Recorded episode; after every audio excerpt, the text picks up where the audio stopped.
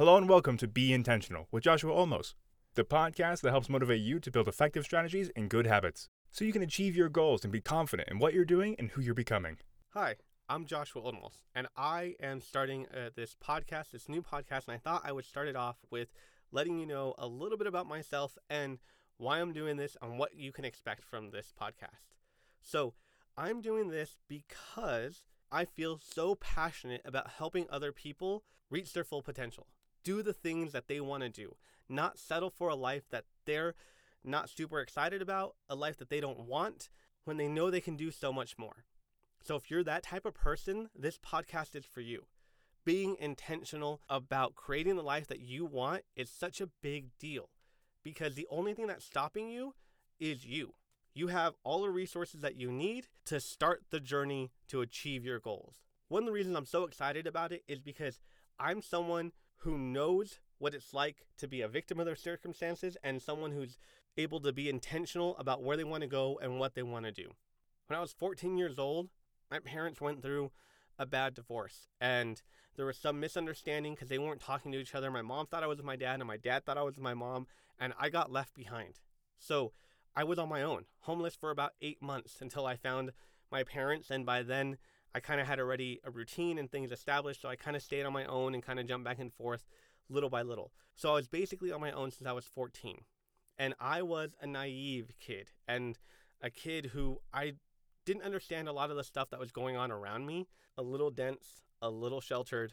Anyone can relate? Yeah. So I felt like I was dumb and I felt like I was going to die out there because I had no idea what to do. And I was determined to not let those circumstances dictate my life. I knew I wanted to do something great, but I also knew that I didn't want to go into the system, into the foster care system.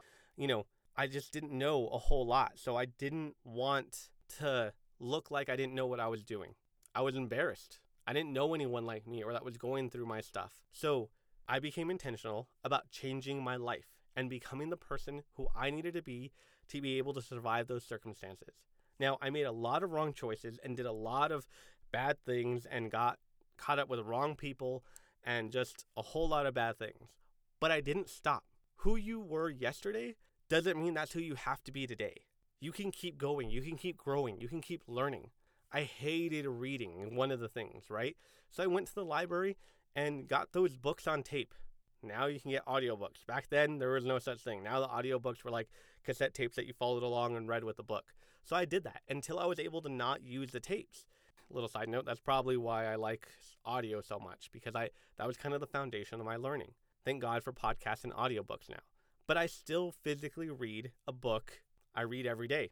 Whether it be a page, whether it be a paragraph, whether it be a whole book, I read every day because I fell in love with reading because to me, back then, that was a source of information. That was a source of knowledge. So I went to the library and just picked up books, first the kid books, because I was young and a kid, and my reading and comprehension was way below grade level. I, I'm dyslexic, so sometimes it takes me a minute to get stuff.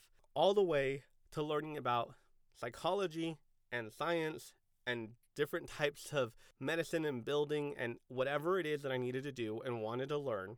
I wasn't intimidated about picking up a book and figuring it out you can do anything you set your mind to. And honestly, with all that, you would think that I would have had this amazing, amazing life and I would have just like shot up. Like now you see all these little kids who make millions of dollars and do all this stuff. No, I, for me, had a really good life. I got up to the point where I was making six figures every year. And for a homeless kid, that was amazing. I met an amazing woman, had beautiful kids. They're beautiful. You should check them out. had beautiful kids, and I was, I had a good job. I liked my career. I thought I was making an impact in the world, but I still wasn't completely happy because you know what? That one saying that says good is the enemy of great is actually true. I took my foot off of the gas pedal. When I finally got the stuff and the status that I thought was like, oh, this is what I'm going for, I stopped trying to continually grow. Like I still read and I still did stuff, but I wasn't passionate about it. I had lost my passion. I had lost that you know, intentionalness to try and my intentional drive to try and do more and get to the place where I really thought I could was impacting so much more than just my little group.